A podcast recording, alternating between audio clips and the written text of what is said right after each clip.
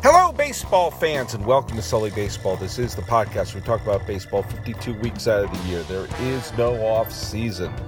And I'm your host, Paul Francis Sullivan. Please call me Sully. I'm recording this on the 13th day of March, 2018, from the parking lot of Angel Stadium in Anaheim, home of the Los Angeles Angels. I think still of Anaheim. I, I can't, I, I swear to God, I'm not trying to be a jackass about the name of the team. I swear to you. I don't know officially if they still have of Anaheim in their name. But here I am. Uh, your pal Sully's doing some work actually in the city of Anaheim for the next few days. And where I am based is right nearby the stadium. So I had a little bit of time, swung by the stadium, and here I am.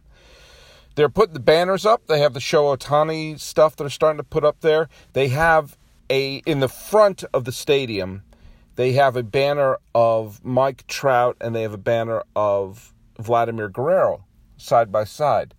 And obviously this is a big thing because Vladdy Guerrero, who was a member of several Angels division winners in 2004, 2005, 2007, 2008, and 2009. He was on all those playoff teams and has been newly elected to the Baseball Hall of Fame. And rightfully so. I'm a big Vlad Guerrero fan. Uh, one of the last great expo, and obviously had a wonderful time playing in for the Angels as well. And he wore number 27 as a member of the Angels. And right next to it is Mike Trout, who also wore number 27 as a member of the Angels and still wears number 27 as a member of the Angels. And they have uh, the Cooperstown, the, the Baseball Hall of Fame insignia on the lower right hand corner of the poster for Vlad Guerrero. And it's only a matter of time before they'll have the same thing for Mike Trout. I, I'm going to make a, a proposal. You know, I mean, I think it would be a shame. I think it's a shame if you have a Hall of Fame player who does not have their number retired uh, I would retire the number for Vladdy. I mean, they have retired the numbers for uh, Rod Carew and for Nolan Ryan here in Anaheim. Uh, both of their numbers are retired elsewhere. Uh, Rod Carew's number is also retired with the Minnesota Twins, and Nolan Ryan's numbers retired with both the Rangers and with the Houston Astros. Uh, I I would propose to have number 27 retired in honor of Vladdy Guerrero and eventually also retired for Mike Trout. You can retire the number for two players. The Yankees have. The Yankees have number eight is retired for both Bill Dickey and for Yogi Berra. So you know why couldn't you do it for both Trout and for for Vladdy? It makes perfect sense to me. Personally, I think the Oakland A's have they have retired number 34 in honor of Rollie Fingers, but that wasn't retired in time before Dave Stewart wore number 34 when he was the ace and the heart and soul of arguably the best A's team of all time in at least in Oakland. I know they didn't win as many championships as the Mustache Gang, but they were a tremendous team and the leader of that team was Dave Stewart and he's an Oakland native and, and was meant so much to the team and to the community. And so to have 34 retired for both Fingers and Stewart, I think would work out fine. And 27 retired for both Trout and Vladdy Guerrero. That's no dishonor to either one of them. But when it's all said and done, Mike Trout will be the greatest angel of all time. I think statistically he almost is. And if he sticks around and continues to play his prime here in Anaheim, he will he will win. He will be the, he will have that title. Now, will he have a title? Will he have a championship? That's the thing. I'm a broken record about this, but my God, the Angels have been handed this great player and they still haven't won a title. Now, in the weeks heading up to the first game of the season, I you know I'm going to be making my official prediction. I'm going to be doing it via video blog, and I've been there have been some things that I've written kind of in stone so far. Like I'm pretty sure like I mean like barring absolute catastrophic injuries the Washington Nationals are going to win the NL East. Barring just an utter collapse, the Houston Astros are going to make it back to the postseason.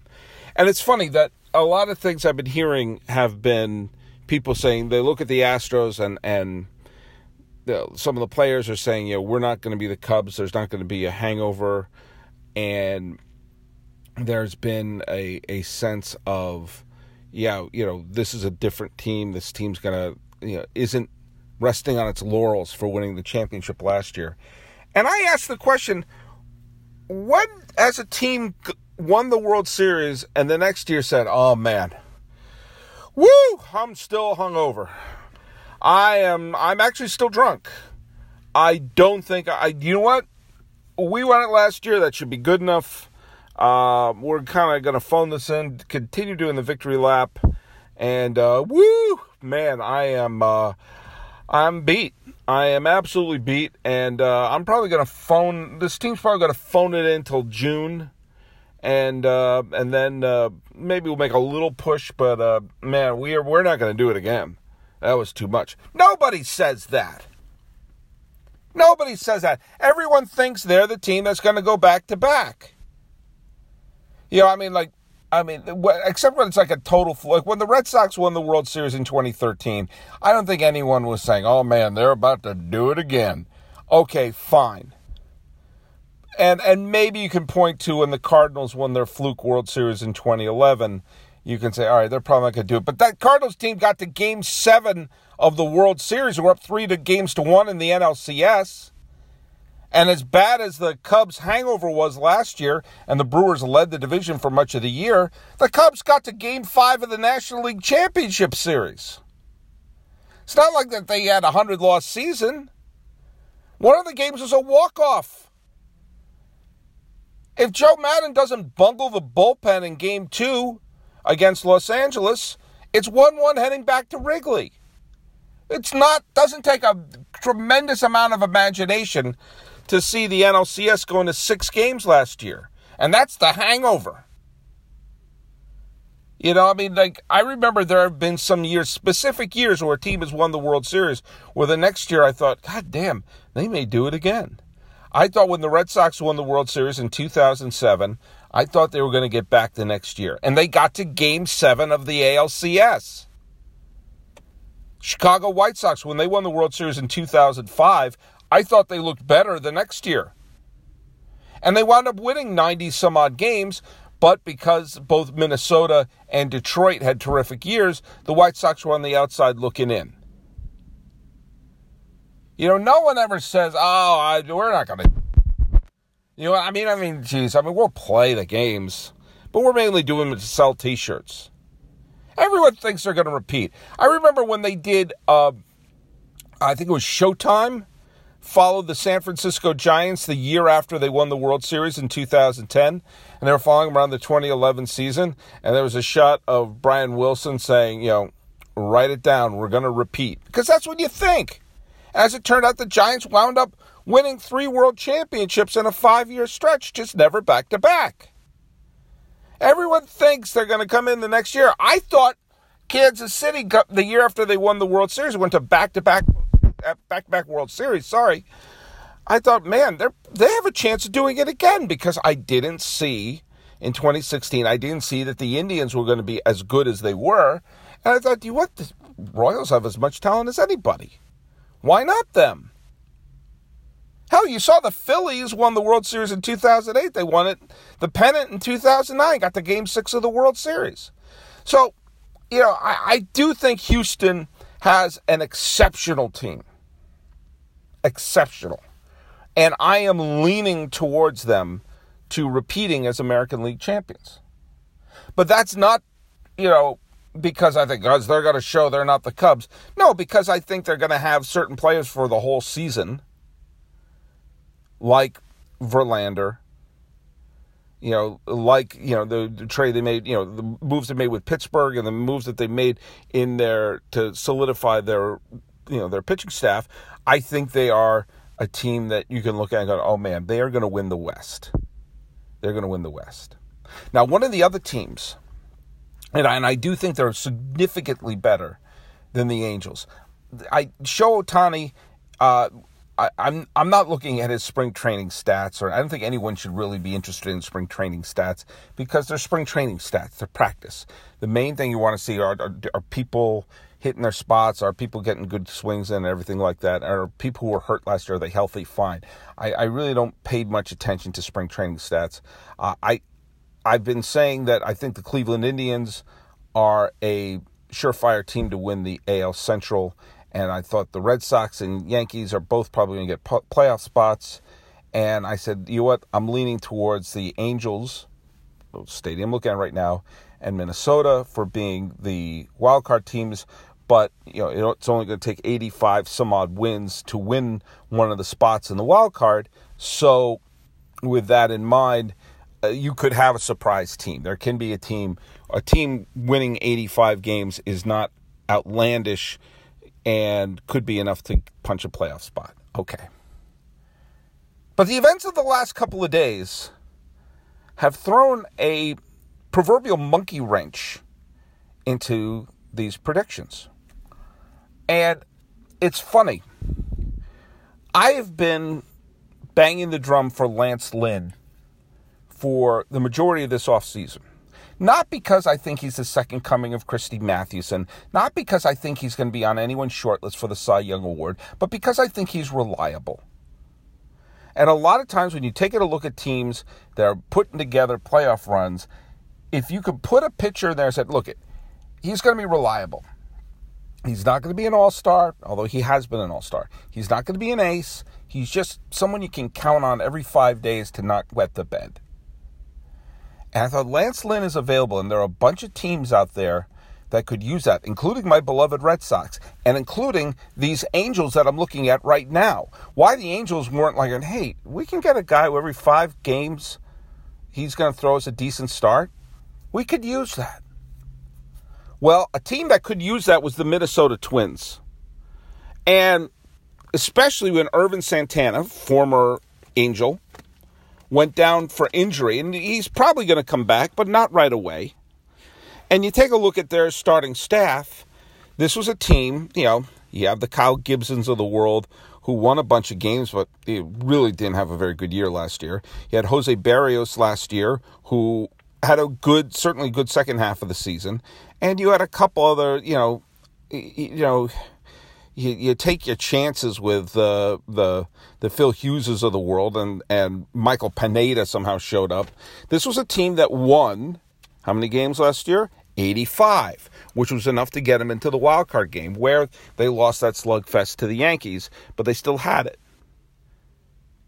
And they went into this off season saying we need to make some adjustments. Now, of course, the Yankees had the sexiest move of the offseason, which is the bringing in of the National League MVP, Giancarlo Stanton, to the fold. I'll say this Stanton, obviously a great player. Obviously, if he's healthy, he's going to be terrific in Yankee Stadium. Was there a soul who went into this offseason thinking, man, do you know what the Yankees lack? A lot of power. Certainly right handed power. They don't have enough of that. I mean, yeah, Stanton's going to help the team, but they still have the big question marks in the pitching staff. And the Angels here made the most uh, headline, you know, the, the, the, the move that catches our imagination with the Ohtani signing. Because, oh my God, is he a pitcher and a hitter? Both? Are you allowed to do both? Oh my God. Can, can you imagine this happened? This sort of, this sense of mystery, as what happens with any player from Japan. I swear I'm not trying to be racially insensitive, but when it's, it's somewhat mysterious when it's a player you haven't seen, who has played at a high level overseas, and we've seen players come here, what you know, and certainly make a big splash when they arrive. We saw, certainly saw that with Nomo and players like Deki Matsui, obviously Ichiro. There have been other players along the way. And can this player be a good pitcher and a good hitter? And a good pitcher and a good hitter in Anaheim could be a lot. So that's a tremendous move in terms of headlines and grabbing our imagination. But you are hard pressed to find a team that went into the offseason and said, we have to deal with some issues. And they signed some veteran relievers. Whatever you think of Zach Duke, whatever you think of Fernando Rodney, it, it, those players, if they pitch well, there are a couple of new veterans in their bullpen to go along with some of the other arms that are already there. They lo- they're going to lose Ervin Santana for about the first half of the season or whatever. Then you look up and they pick up Jake Odorizzi, and now they signed Lance Lynn. And they picked up Logan Morrison. So they've done all that. They've addressed their needs, and they've done so for, I, I, haven't done the math right now, but I believe less than the Padres signed Eric Hosmer for. And Eric Hosmer is not the answer to the Padres' problems. The Padres are not winning piddly poo this year. And I like Eric Hosmer. I do. I think he's a good player. I think he'd be a great fit on a contending team. He's on the Padres. And for less money than the Padres spent on getting a player that they don't need, the Twins have shored up their squad. Do they have a superstar rotation? No, but they have a good one. Berrios, Odorizzi, Lynn, and eventually Santana. Do they have a great bullpen? No, but they have a good one. Do they have a great lineup? No, but they have a not bad one, especially if Byron Buxton continues to play well. And they are building upon a team that, yes, they won. A, they lost 103 games in 2016, but in two of the last three years, they've had a winning season. 83 wins in 2015, 85 wins last year. They regressed in 2016. But they're now building upon a team that qualified for the postseason last year. And for the first time since, I don't know, since last the end of last year, I'm looking at the AL Central and say, wait a minute. I am not automatically picking the Cleveland Indians. Yes, the Indians right now, certainly on paper, have the stronger team. Signing Yonder Alonso to replace Carlos Santana was a smart move. They still have Lindor, they still have Jose Ramirez, they still have uh, Edwin Encarnacion. They still have the Cy Young Award winner. They still have a lot of depth in their pitching staff. Yes, right now, the Cleveland Indians look like the team to beat in the AL Central, but it is no longer the prohibitive favorite that they were just a few weeks ago.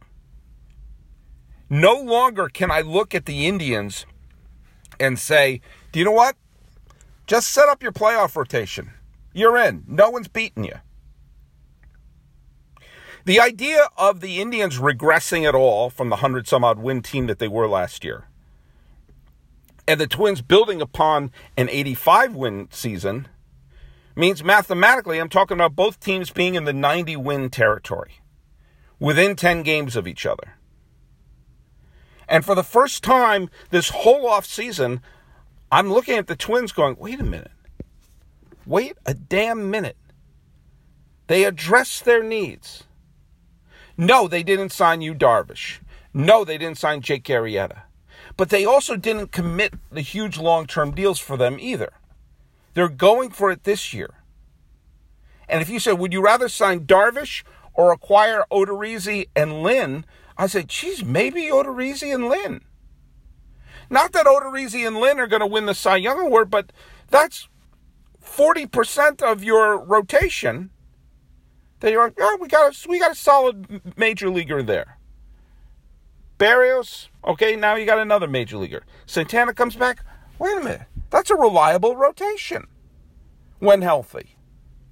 Now, obviously, you know, and Logan Morrison inserting him into the team is he Giancarlo Stanton? No, but he's a good, solid power hitter that can infuse some a little bit of bops into the Twins lineup. And now you look at Minnesota and you go like, holy crap. Could they win the AL Central? It's not out of the realm of possibility. It's no longer outlandish. When you have answers for each position, then you could say, all right, there may not be holes on this team. It may not be spectacular, but do I think they're five wins better than they were last year? Probably. Probably. Five wins better than last year's a 90 win team. as a Red Sox fan, we're on notice too. Because if you look at and say, hey, the Twins are a potential 90 win team, and I think the Red Sox are, I think the Indians are, I think the Yankees are, all of a sudden, your spot in the postseason, hey, just win 90 games and you're in. All of a sudden, that's not as guaranteed. The Twins have captured zero major headlines this offseason because some of the sexier moves came from other squads. But they had the smartest offseason, and I don't think it's close. And if I'm an Indian fan and I'm thinking, well, you know what? We got it. Look out. There have been years where the team that looks like we've got it falls on their face. Remember when the Nationals picked up Max Scherzer and famously Bryce Harper said, Dude, where's my ring? They didn't make the postseason that year. Remember when the Red Sox made all those moves, bringing in Carl Crawford, bringing in Adrian Gonzalez, and people saying this is going to be the greatest Red Sox team of all time? They didn't make the postseason that year. There have been plenty of instances. Look at across the where I'm looking at right now. When the Angels signed Pujols and the Angels signed Josh Hamilton and all that. You can make the big splashy moves and not get in. You can have people writing your name in ink for the postseason and you not get in. The American League is open for surprise teams with, with surprise talented teams who had terrible years last year. I don't know, like the Twins were last year. So put it on notice. Minnesota had the smartest offseason. Address your needs. They address their needs about as well as any team in baseball. Yes, the Red Sox desperately needed another slugger, and they got a fine one in JD Martinez. They still have question marks in their rotation. They're banking on players having comeback seasons. Yes, the Yankees acquired the biggest star of the offseason, but you're still banking that CC Sabathia and Masahiro Tanaka are going to avoid injuries, and that and that uh, what's his face Severino is a legit Cy Young contender.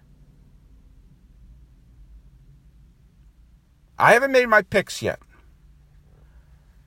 And I'm still leaning towards Cleveland because of their talent because of what they've gone through and because they know they got a window of opportunity that's closing rapidly. They were one swing away from winning the World Series in 2016. I thought for sure they were going to get back to the World Series last year, and it didn't turn out that way.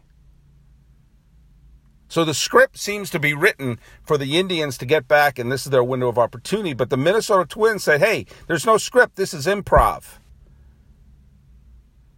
And we're finding our way into it. Signing Lance Lynn to a one year deal in many ways was the, one of the most significant moves of the offseason because it solidified a good team and made them better. And the thing that pisses me off as a Boston fan is my team desperately needs a pitcher that you can rely on after Chris Sale and say, all right, we may get a good season out of Price. We may get a good season out of Porcello. We may get a good season out of Pomeranz. We don't know. But we know we'll get a decent season out of Lance Lynn. And all it cost was like one year and X amount of million dollars. Milwaukee, the same thing. Anaheim, Los Angeles, whatever this team is called, the same thing. You had a chance to fill that hole for one year and not all that much money, and you let the twins do it. Good for the twins. Good for the twins. Good for Brian Dozier. Good for Joe Mauer. Good for Paul Molitor. Good for all those stable players who are on the squad. Now look up and see what they got if know Byron Buxton played like a legit all-star by the end of the year, if that turns out to be who he really is and the rest of this team builds upon last year, then maybe you shouldn't write Cleveland and ink at the top of the AL Central. Maybe you shouldn't be thinking like, "Hey, the Twins, isn't it nice you showed up and you're a wild card team and that was nice." They have other things to think about. And this may be enough to really put them in the conversation for the American League Central. With that in mind, I'm going to go to where I need to go and leave this parking lot home of the team that may be on the outside looking in in the postseason because they let a reliable starting pitcher like Lance Lynn get away. So go to SullyBaseball.com. Like me on Facebook, Twitter, and iTunes, SoundCloud, YouTube, Twitter, Stitcher, Instagram. I'm everywhere. The music is by Ted Thacker and Patrick Kaliski. This has been Sully Baseball for the 13th day of March 2018. From the parking lot of Angel Stadium, I'm your host, Paul Francis Sullivan. Please call me Sully.